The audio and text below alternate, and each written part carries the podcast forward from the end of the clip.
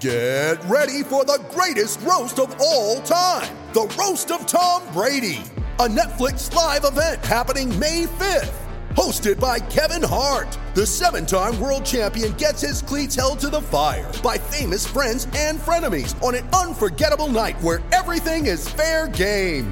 Tune in on May 5th at 5 p.m. Pacific time for The Roast of Tom Brady. Live only on Netflix.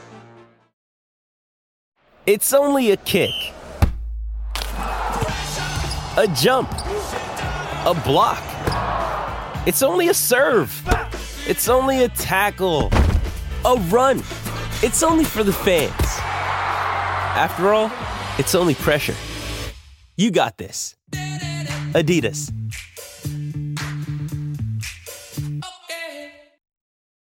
You ready? Showtime. On May 3rd, summer starts with The Fall Guy. Let's do it later. Let's drink a spicy margarita. Make some bad decisions. Yes. Audiences are falling in love with the most entertaining film of the year. Fall Guy. Fall Guy. Fall Guy. That's what the poster said. See Ryan Gosling and Emily Blunt in the movie critics say exists to make you happy. Trying to make it out? Nope. Because I don't either. It's not what I'm into right now. What are you into? Talking. Yeah. The Fall Guy. Only in theaters May 3rd. Rated PG-13. Rob Brydon, yeah. He'd definitely do a job as the police escort.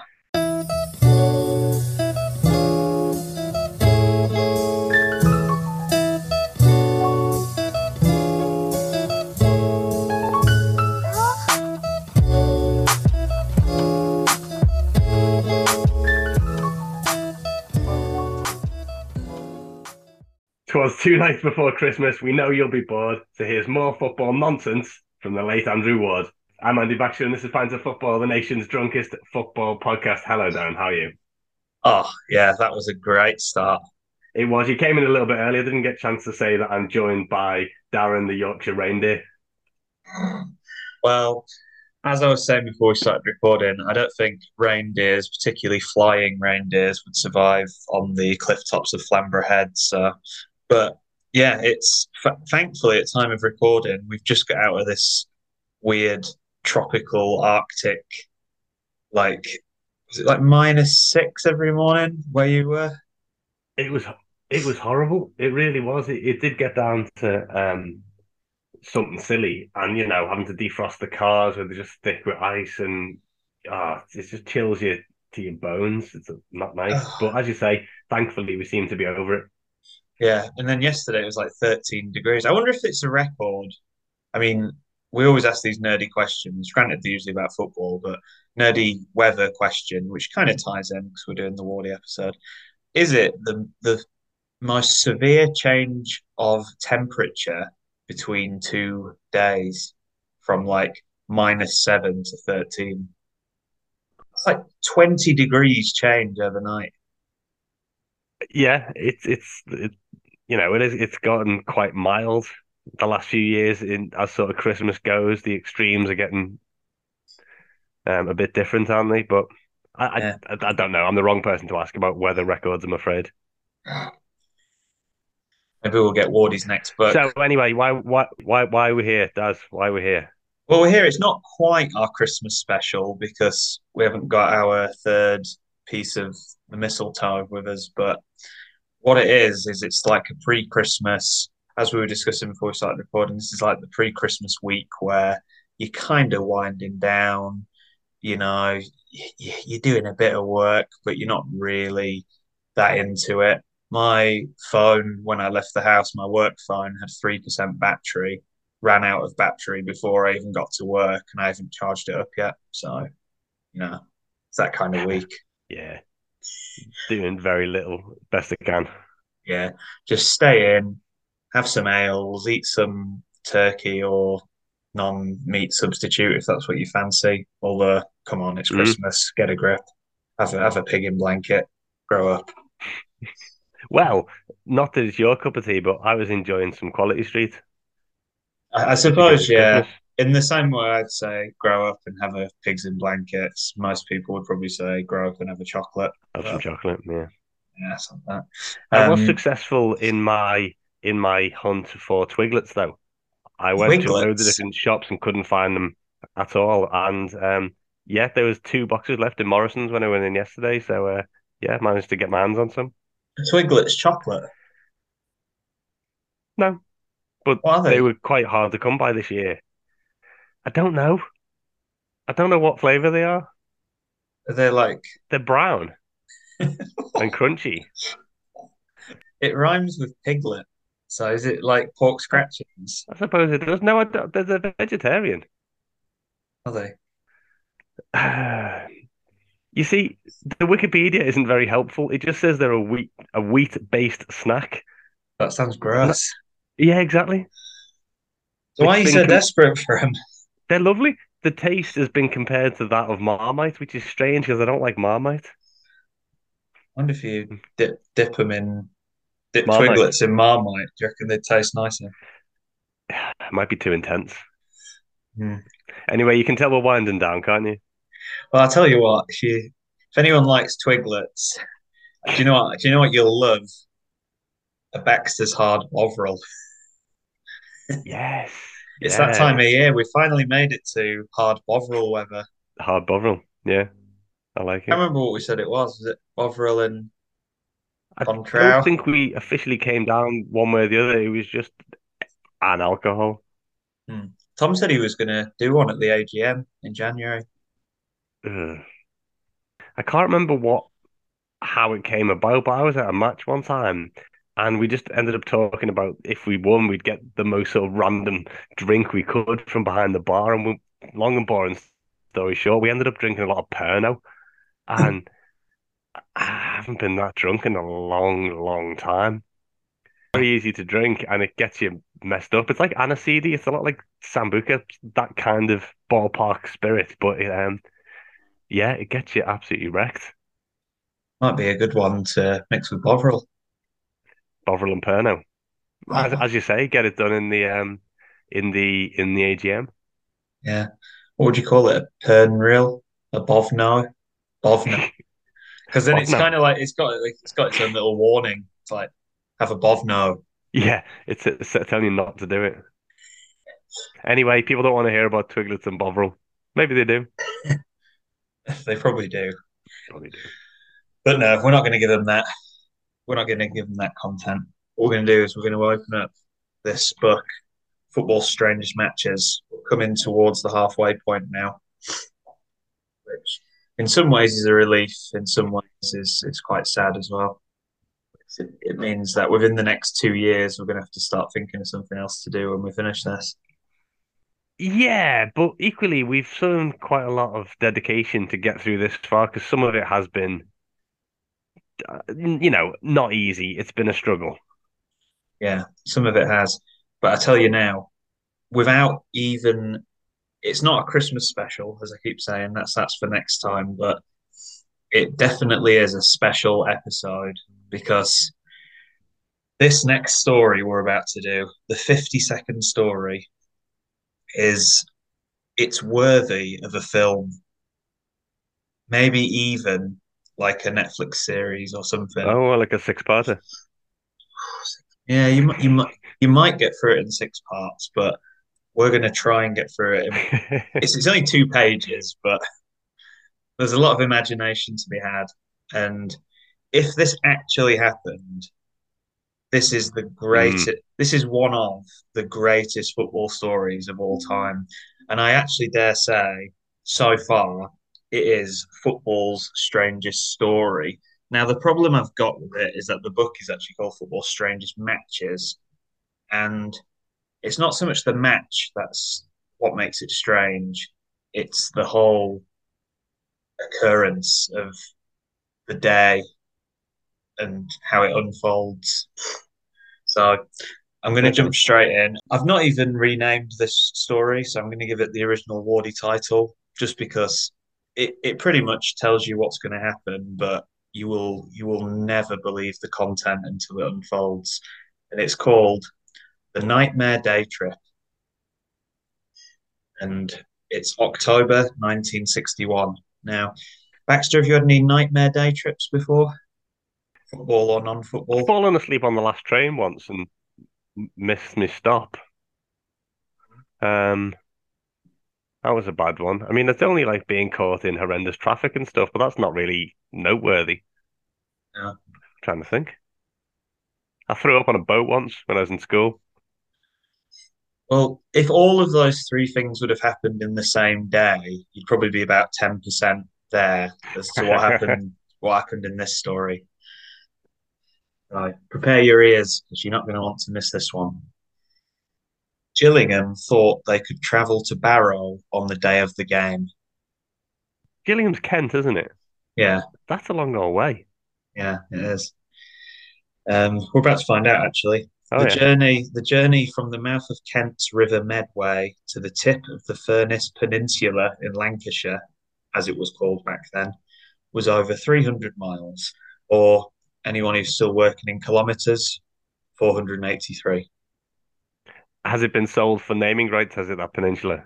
Is it taking a sponsor on? Yeah, maybe. And if you had a 300-mile journey to do and you needed to guarantee you'd make it, what would you probably pick as your first journey method?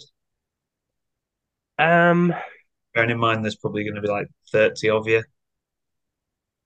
Train? I mean, it's that or a coach, wouldn't it? But you run the risk of traffic on getting a big coach, don't you? It's also 1961, remember?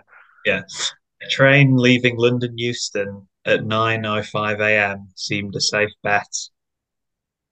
So you were right there. The one thing I do like to imagine, though, is these days just a team of players on a train. You'd never see it, would you? Just, they hadn't booked seats in advance. They're all just little milling around up and down trying to find somewhere to sit. Yeah, the manager's in first class and the rest have just been let loose in the standard class. Getting told off for buying a packet of nuts. So the train left at 9:05. It seems a safe bet, says Wardy. The team should arrive with over an hour to spare before kickoff. Doesn't seem that... No, that seems to be cutting it a bit fine. And kickoff was at 5:15 in Barrow, and Barrow had no floodlights. We're about three sentences in, and you can already feel there's some risky business on its way. Yeah. First came the 35-mile or 56.3-kilometre coach trip to Euston. Right. They've hired a coach to take them to Euston. Could it not just take them the whole way? If you've made the hassle of hiring a coach... For 50 miles, that's a good old chunk of the journey. Yeah, it sounds like some bad logistics coming up here. The coach made an early morning start, but ran into heavy traffic, and officials grew agitated. The coach arrived at Euston half an hour after the train had left. Good. Ooh. The options remaining were not promising. I've definitely been there. Yeah. The next train, the 10:25, would arrive 1 minute after kickoff. I love the way they're still considering it. Yeah. Well...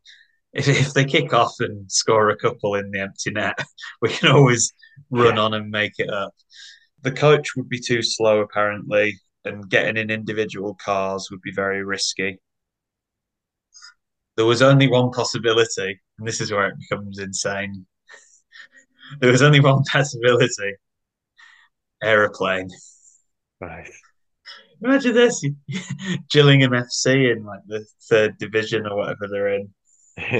Roaming around London trying to hire their own aeroplane. Trying to find a plane. Can you take us to Barrow now? Does Barrow even have an airport?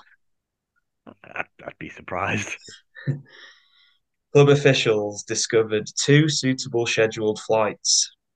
The 10:40 to Manchester and the 11 o'clock to Newcastle. Both were fully booked. Well, they're not that suitable then, are they? No. The next idea was to charter their own plane. Christ. Where are they getting all this from?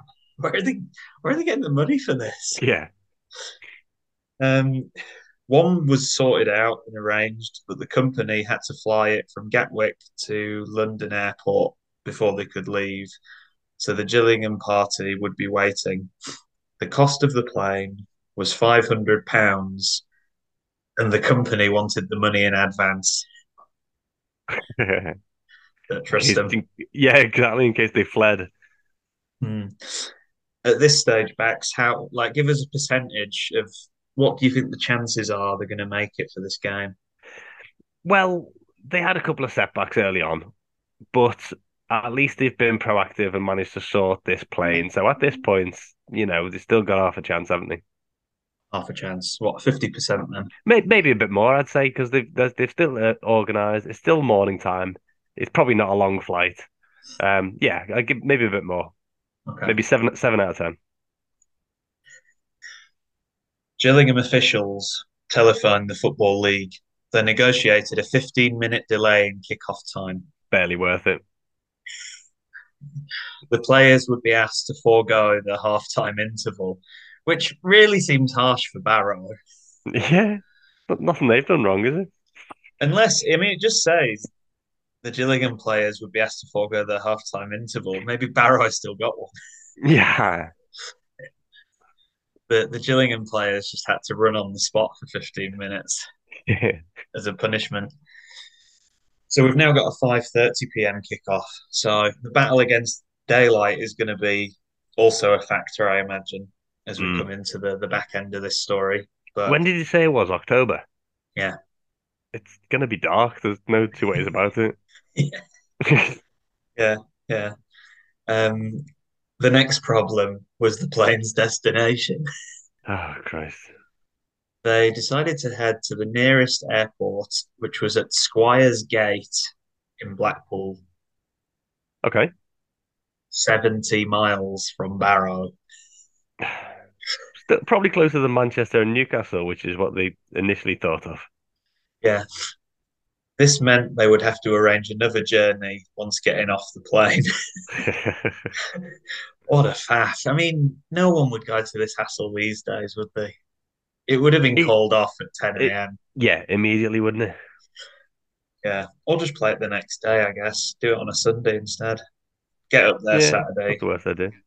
But the coach was hired to meet them at Squires Gate, but as time slipped by, officials realised a coach would still be too slow. Nah. So then, another really interesting twist here. Four cars were hired and a police escort arranged. Oh, now we're talking. For what would be a hectic last leg of the trip. Imagine this. Just bombing it through the Lake District. All the cars on the roads just being piled to the sides. And then there's just these four random hire cars bombing it through with police escort. I mean, how many people are in those cars? How important is this match? Well, I am that. The chartered flight left London at 2:30 in the afternoon. Which, again, it just seems so late. It's 3 hours till kickoff now. Yeah. Again, fair play to them for keeping it up and trying. Yeah. It's very intense, though. It's very exciting. With 3 hours to go, what are you thinking now, chances-wise, of the game going ahead? We've had more setbacks, haven't we? I think someone in the office needs to have a word and say, this isn't going on today, is it? Because after all, they've still got to play a game. It's not as if they're just trying to get there, is it? Yeah. So at this point, do you reckon we'll make it to the final whistle? No. Somehow. I don't know what's going to happen. It's a good cliffhanger, though, isn't it? Yeah. We're only halfway through.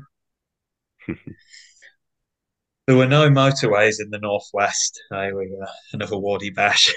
Ah, dear, yeah. The poorest region of the country, of course. Followed very closely by the northeast. But apparently there were no motorways in the northwest in October 1961. The roads around Morecambe Bay were among the country's worst for a late dash by car through driving rain. Yeah. It's raining as well, Christ. Yeah. I'm surprised you didn't mention that earlier. It shows how good a story it is that Wardy hasn't mentioned the weather until like 2/3 of the way through. It's like he's realised, oh crap, I haven't mentioned the best throw in. Yeah. Damn it. It was also raining. Mention it. The team reached Holker Street at 5:30 p.m, which of course was the negotiated delayed kickoff time. And the players still needed to change. I'm not being funny, they could have done that on the plane, surely. On the plane or in the four cars. Got there and gone, oh yeah, by the way, lads, we need to get changed, have a bit of supper. Warm up. Yeah, might stretch our legs for a little while. Yeah. Yeah, they're taking the piss now, aren't they? Yeah. I mean, fair play to them getting there at half past. Yeah, but they have made it in time. Gillingham, as you can appreciate, were not ideally prepared to play their 4th division match. They'd been up early, stuck in traffic on a coach, forced to hang around, shepherded onto a plane. The first time some of them had ever been on a plane, Wardy notes in brackets, which is quite exciting or potentially petrifying for him. Driven rapidly through the countryside and told to change as quickly as they could upon arrival. So the game's going to start. And, you know, as someone who has played football fairly regularly, fairly recently, if you've just turned up after that, like, what are you fancying the chances of playing? No, not really. Pulling out of the bag? Not very high. And they must know that, because travelling is one of them weird things that does make you knackered, even if there's no sort of good reason for it. So to have to try and play professional sport as well. Yeah, maybe skip this one. Yeah. So half time, they were 5 goals down. Oh, gosh. How deflating. Got to go do it all in reverse as well, getting back. Yeah, well, how are they going to get back at that time? I don't think they could. No. The problem now was the daylight was descending. By the 74th minute, when Barrow were leading 6-0, referee Mr. Jobling from Morecambe felt it was too dark for football. He allowed an extra couple of minutes under Barrow's makeshift training lights. Just time for Barrow's 7th goal, but then abandoned the game shortly after 7 o'clock with about 15 minutes left. It kind of doesn't feel worth it, does it? That is so sad. So, yeah, you were right. The full-time whistle did not happen. The Football League ruled that the 7-0 scoreline should stand as a result. And Gillingham obviously just had to, you know, absorb all the cost, mental trauma, probably sickness bugs of the lads who'd never been on the plane before. God knows how they got home. I'm guessing, you know, the Barrow lads probably put them up in digs or something. Maybe they just stayed in the clubhouse and drank numerous pints of ale just to get over the horrendous day, maybe. Just, yeah. Probably be a good laugh. Yeah. Yeah, I think that's the only thing that would make up for it, isn't it? And if that wasn't bad enough, this is the sequel. This is the sequel. This is the sequel to my film pitch. Gillingham's next game was away at Carlisle United, an even longer journey. Oh, good God. Potentially stay there. Yeah, just stay for the week. Thankfully, on this occasion, they set off in good time and won the game 2-1. Yes. The moral of the story. Plan ahead. I like that, because that's, that bit of redemption for them. And it's not often we get a nice sort of conclusion to these stories. Wardy just usually stops talking and that's it. We get annoyed at it. We'll give him the benefit of the doubt because it was such a good story. Yeah, it was. Well, yeah, I mean, what did you think of that one? And I liked it. Similar to what you said at the start, though, it wasn't a remarkable match or a strange match. I mean, it was strange in the sense that Gillingham's players were all knackered and they couldn't move because they'd all been travelling for 12 hours or whatever it was to get there. But other than that, it's just a funny travel story. Like one of those Top Gear challenges, like back in the day where they used to have to get somewhere. Yeah. I just the idea of trying to beat the clock to get there. When I sat reading it for the first time, it was like really exciting. I was like thinking, God, they're never going to make this. They're never going to make this. And then they did make it, but the tragedy of not being able to finish the game. But then again, if they're 7-0 down with 15 to go, what's going to happen, I guess? At least the Football League made a sensible decision to count the result rather than making them play it again. Yeah. It's not the first time that a result has stood despite the game being abandoned while we've been covering this book, which makes me wonder if they've changed the rules slightly to these days because, I mean, obviously games don't really get abandoned anymore, but I suppose when travel was harder back then. Travel was harder. I think the last time we discussed this was when I was saying about Dover travelling to Mac and it got called off because of fog. And for them, that was obviously a huge journey. And both of them at the time were clubs with £0, 0p in the bank. So to have to organise another trip, another match, is obviously quite a big deal, isn't it, really? But it does make you wonder if there's like, maybe if there's a 3-goal deficit and it's after half-time, they maybe could call it. If you were the chairman, if you were the chairman of a skint football team, your team was 3-0 down and a game got abandoned after 55 minutes. The ref comes over and says, you know, mutual agreement that the result will be 3-0. You're going to take the loss, or are you going to go, no, we'll come back next week. We'll risk financially crippling ourselves to get a better result. I guess it depends what it means. If you're a mid-table team and it's end of the season and there's not really much to play for, maybe, you know, you don't mind a 3-0 defeat. It's not really going to make much difference. But if you're top of the table and it's a shock result, then I guess you'd fight it all the way, wouldn't you? There we go.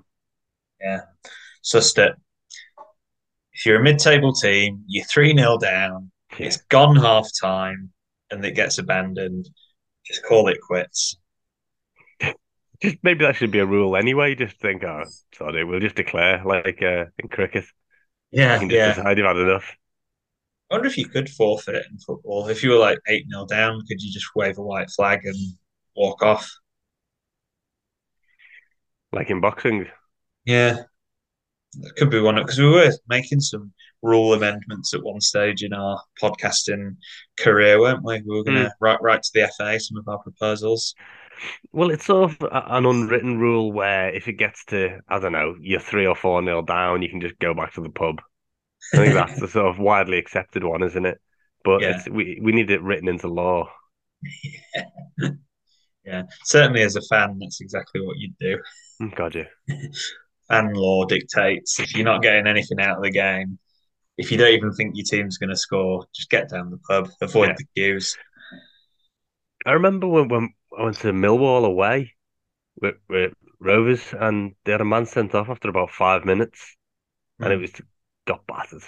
I think it was 3-0, and then Millwall scored a fourth with about 2 minutes to go, and loads of people got up, and it's like, oh come on, we're going. I'm like, oh, 2 minutes to go. I've sat through all this crap all this far. I might as well stay to the end.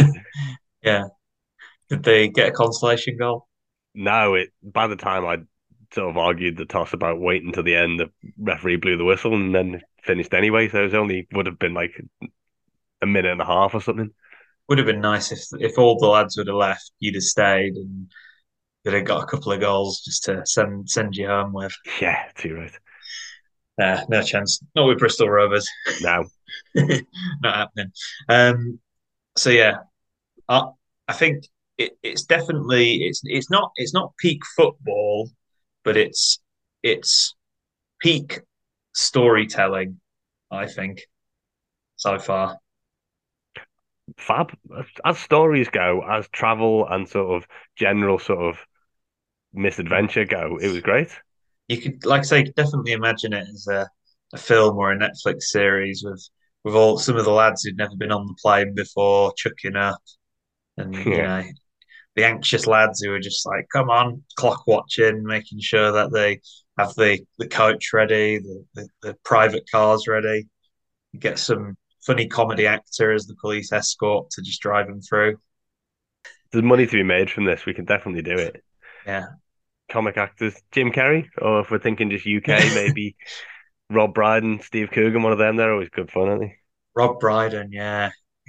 He'd definitely do a job as the police escort.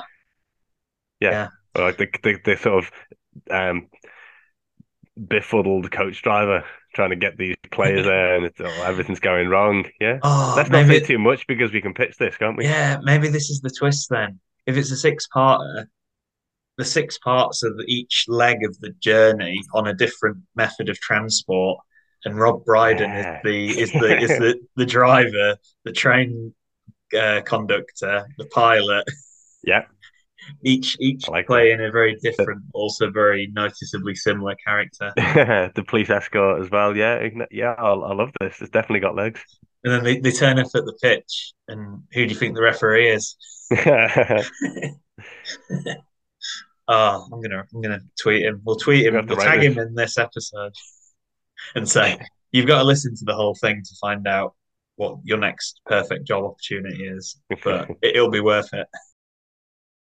Mother's Day is around the corner. Find the perfect gift for the mom in your life with a stunning piece of jewelry from Blue Nile. From timeless pearls to dazzling gemstones, Blue Nile has something she'll adore. Need it fast? Most items can ship overnight. Plus, enjoy guaranteed free shipping and returns. Don't miss our special Mother's Day deals. Save big on the season's most beautiful trends. For a limited time, get up to 50% off by going to BlueNile.com.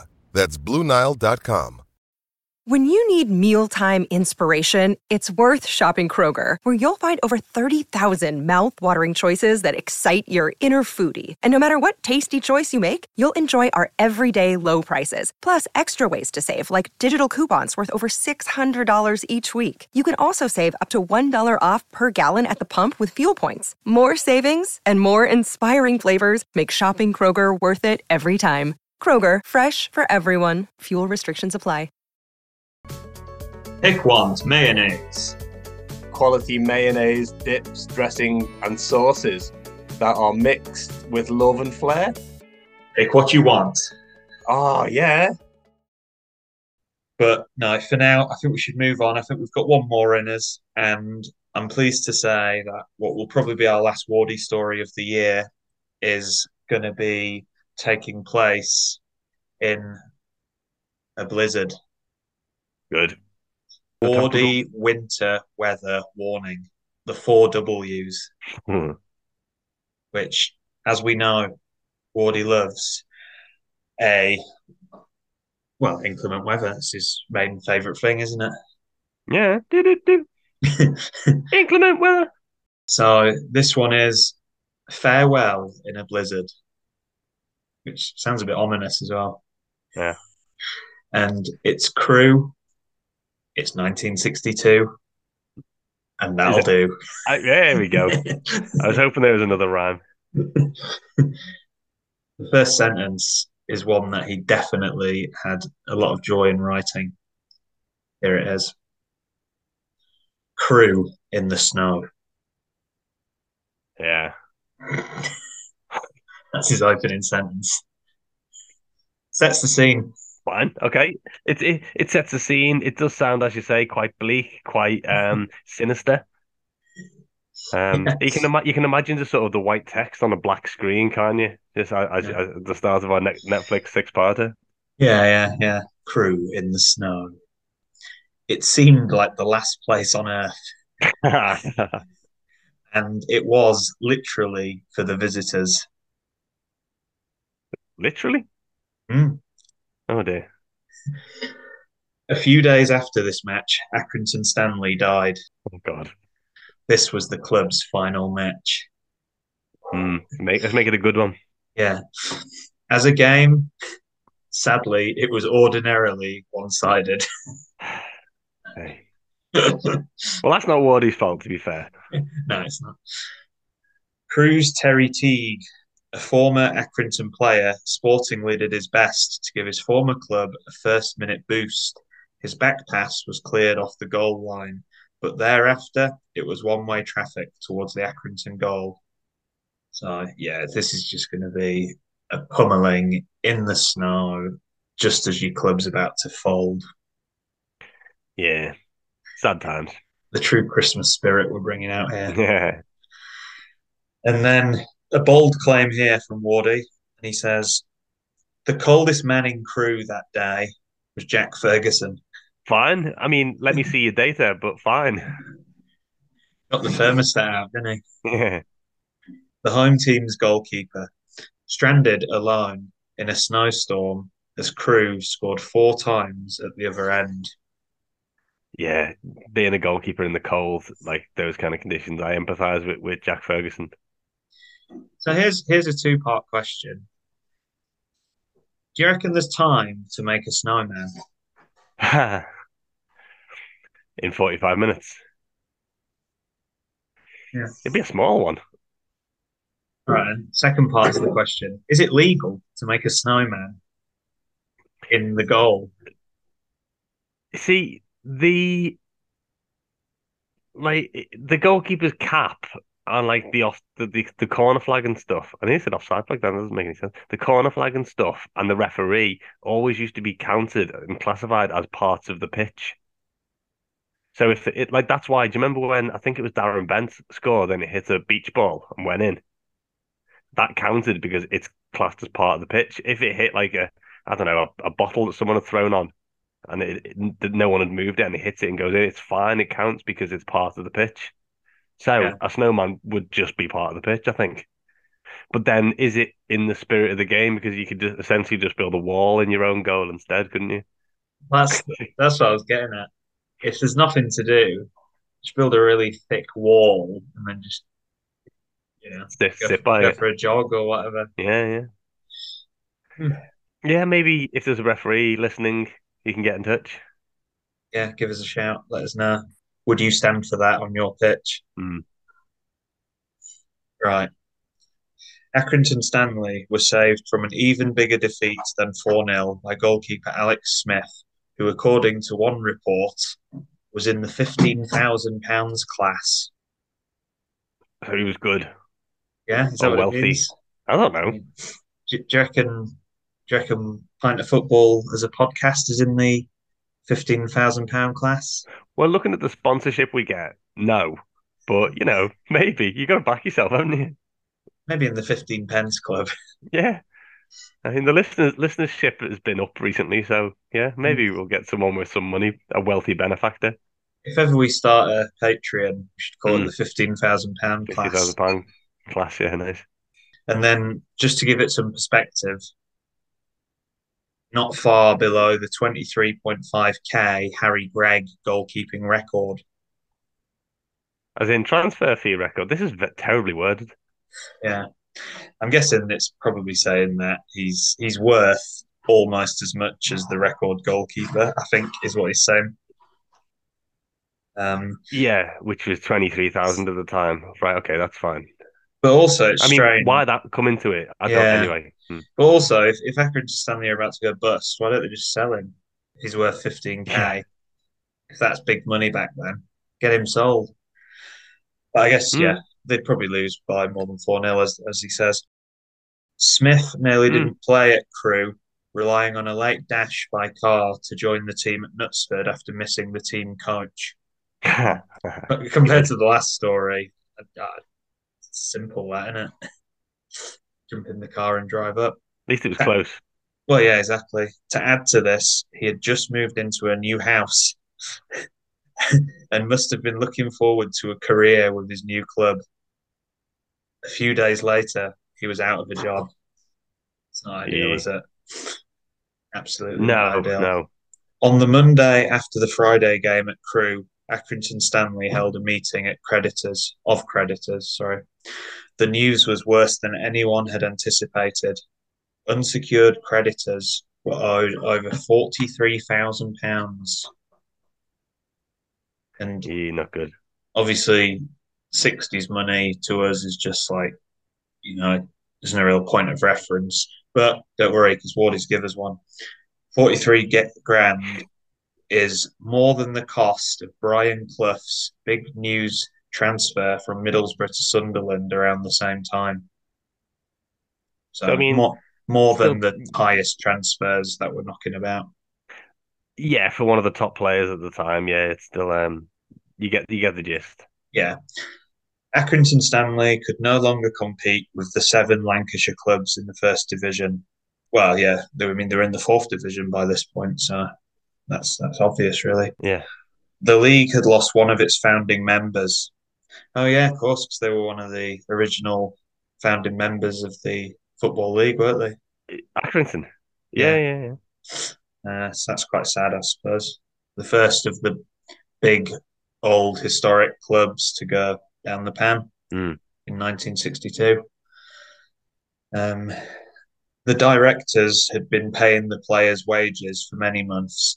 Really respect that, because you'd never get that now. It's usually the other way around, isn't it? The players are the first to stop being paid. Yeah, they'd sort of just take a payment break or something just till things got sorted. Yeah. But now they needed an immediate £400 to prevent the cutting off of telephone, gas, electricity and water. I'm not sure why they're bothering keeping all this stuff going if the club's gone bust. No. Maybe they might get a phone call that saves the club, I don't know. Yeah, maybe they didn't want anyone else having that telephone number. It was a good one, yeah. Yeah. We printed it on all our business cards. Yeah. Some old lady living in the Wirral gets a call from some businessman saying, I've got 50 grand here for you if you want it.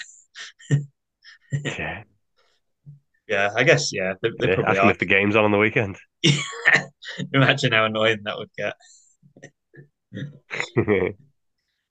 When the players reported on Tuesday, they were told the sad news. But no training was possible anyway because the water pipes were frozen. So I don't know if that's meant to be a light relief or an extra kick in the teeth. Well, yeah, they get there and it's freezing. Yeah, and they're all like... They could have rang them though if they've been paying the phone bill still. Oh, yeah, that's true. Could have done a ring round. The players stood around and kicked their heels while a tradesman's van came to collect the club's washing machine. That's very sad. No, we shouldn't laugh, but it's very funny. Imagine all just sat in the dressing room like, what the hell are we going to do now? And then you just get these guys, excuse me, lads, taking the washing. I mean, Christ, why is that the first thing someone thought of? Maybe they just bought it new. How many payments did they have left on the washing machine? Yeah, it's the first thing, the repo men are coming in. But yeah, after 3 days of mourning, there was another attempt to resurrect the club with yet another Save Stanley campaign. There was no success this time. So it's obviously just one of those things where they've probably announced we're about to go bust. Someone's chucked a few quid in. Oh, that's run out. We're about to go bust again. And then after, the 10th time or the 5th time or whatever, everyone's just, well, I'll put a bid in on the auction for the washing machine, but that's about it, I'm afraid. Yeah. I mean, I suppose some of this must ring quite familiar from when Mac were in the difficulties that they had. Apart from we had the opposite things. We had a rich owner living in a mansion in Ibiza, just refusing outright to pay anyone. Oh, I see. He had loads of washing machines. Yeah, well, yeah. I think he had a tower of them. But no, that was the end of Accrington Stanley. They had to resign from the Football League, and the club had played its last game on a snowy, eerie night in Crew. Merry Christmas.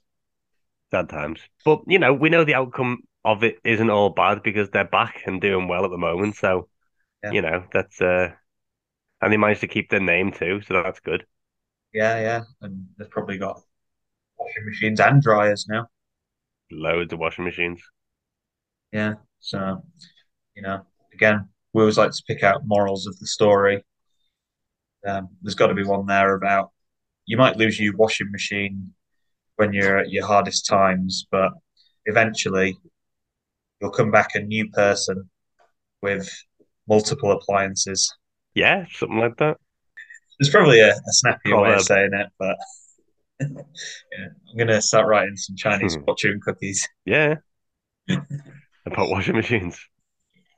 All washing machine themed. Yeah. All right. Half of them would just say, not machine washable. Yeah. But yeah, that's the end of the Wardy saga for 2022. Covered a lot. It's been a good old ride here. Christ, we need to get back into some of our other specials because they're always quite interesting too.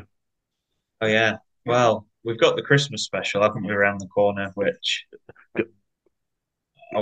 special? We've got a few guests lined up to come on to do some talking about various countries, haven't we? Yeah, yeah. So that'll be good. I might have a player interview coming up, so we'll see about that. Watch this space. What, Lionel Messi? Yeah, well, he's a bit busy at the moment, so I said I'd give him a couple of weeks and then give him a shout. Everyone's saying on social media that he's completed other football. Things going on. No, I mean, what would you say is the closest you've come to completing football? Me personally, as a player? Yeah. Completing football? I mean, I don't get to do a lot of it, really. I've saved a few penalties in my time when I was playing in goal. That was always fun because that's quite good. I've never scored, so that's a shame. So that's what you need to do to complete football. I think so. Saved a penalty, so you've stopped a goal. So now you got to score one. Well, playing at fullback now, I'd like to think I stop more than just those goals, but yeah, but a penalty you can scientifically prove you stopped the goal. Definitely, it's more conclusive. You're right. It's more direct involvement, isn't it? What else? How else can you complete football? I don't know. Some sort of you need to do some kind of once in a lifetime weird fluke. Didn't you play at Goodison recently? I did play at Goodison, yeah. Which is your supported club? That must be some sort of like bucket list thing, I guess. Yeah, and especially when it's gone, we've only got another season left there. So once that's done and they turn it into flats or a big little or something, then you know, it's going to be nice to look back and bore my daughter to the death of it. Played at Goodison, saved a penalty, watched your team abroad in Europe, run your own football podcast. Yes, there you go. You've completed football. I'm getting there. Messi hasn't done any of those things. None of those things. If that time when you knocked the ball away from me when we were in the crowd and I was about to head it, if you'd have let me head it, that would have been it. I would have been closer to completing football. I reckon. Head the match ball, yeah. Head the match ball as a fan. I think playing at Goodison's probably a better... Well, yeah, that was good as well. But tell you what, if you guys, if any of the listeners have got any ideas of what else can be classed as completing football, let us know. Yeah, give us a hand because we're clearly struggling. You can email us at pintsoffootball2015@gmail.com. And just to bear in mind that completed football for the common man, for the normal person, you know. Oh yeah. Ballon d'Or, World Cup, all that stuff. There's no excitement in that. We're talking about nearly heading a ball at Western Super-Mare. That's the level we're talking. Yeah. Well, we'll create... Maybe that'll be our next thing then, Bax. We'll create the ultimate top 10 things you need to do to complete football. You know what I'd like to see, but I've never actually seen it in the flesh. I've only seen like little videos and stuff of it. When someone's not paying attention in the crowd and the ball either knocks their coffee out their hand or their glasses off their face or something like that. Oh my God, the last game I went to was West Ham women's team against Birmingham City. And where I was sat was right behind the brick wall of the ground. And the ball went about 6 inches from my face. It was one of those where she just literally blasted it and you just heard the thud of the wall, bounced away. All of the crowd turned and looked at me because they thought it hit me in the face. And I was just sort of sat there like, I probably would have died. Because the impact, it would have hit me in the face, probably popped my nose. I would have smashed my head on the back of the brick wall. Oh, yeah, you'd have known about it. So, yeah, it was... maybe that counts as towards completing football. Had a near-death experience at a women's football match. Add it to the list, definitely. Yeah, that's got to be it. That's our New Year's challenge. We need to create the top 10 bucket list of completing football. Yeah. There you go, then. You didn't mention the Twitter. Mention the Twitter. Oh, yeah. We're still on Twitter. We're still getting towards 1,000 followers. That was it. Tom said when we get to 1,000 followers, he's going to drink an alcoholic Bovril. No, that was it. Yeah, he's going to have the Bovril Slammer, which includes the the paste. Paste in your eyes or whatever it was. Paste in your eyes. Perno up your nose. Oh. Yeah, we'll film it for the Patreon so everyone can see. Twiglets in your ears. Twiglets are great. Invest in some Twiglets. They're lovely. I'm like, well, if you said there's only 2 packets in the whole of the West Country, then maybe I'll have to start searching. There must be a seasonal thing. I don't remember them being just a Christmas time thing, but maybe they are. Yeah, it's like everyone always gets those. What are they called? Matchsticks or matchbox or whatever they're called, those mint chocolate things. I know what you mean. Matchmakers, that's it. Everyone gets them at this time of year, don't they? You never see them knocking around in shops normally. Oh, that's true. And after 8s. Anyway, we don't need to descend into just various Christmas snacks. Mince pies. I know there's nothing to talk about. God. Christmas pudding. Right, that's enough. That's enough. We've bored them for long enough. Yeah, go on, give us a Jack. A mate of mine messaged me about this large hole filled with water. I know he means well. Hey. Bye, everyone. Merry Christmas and happy festivities.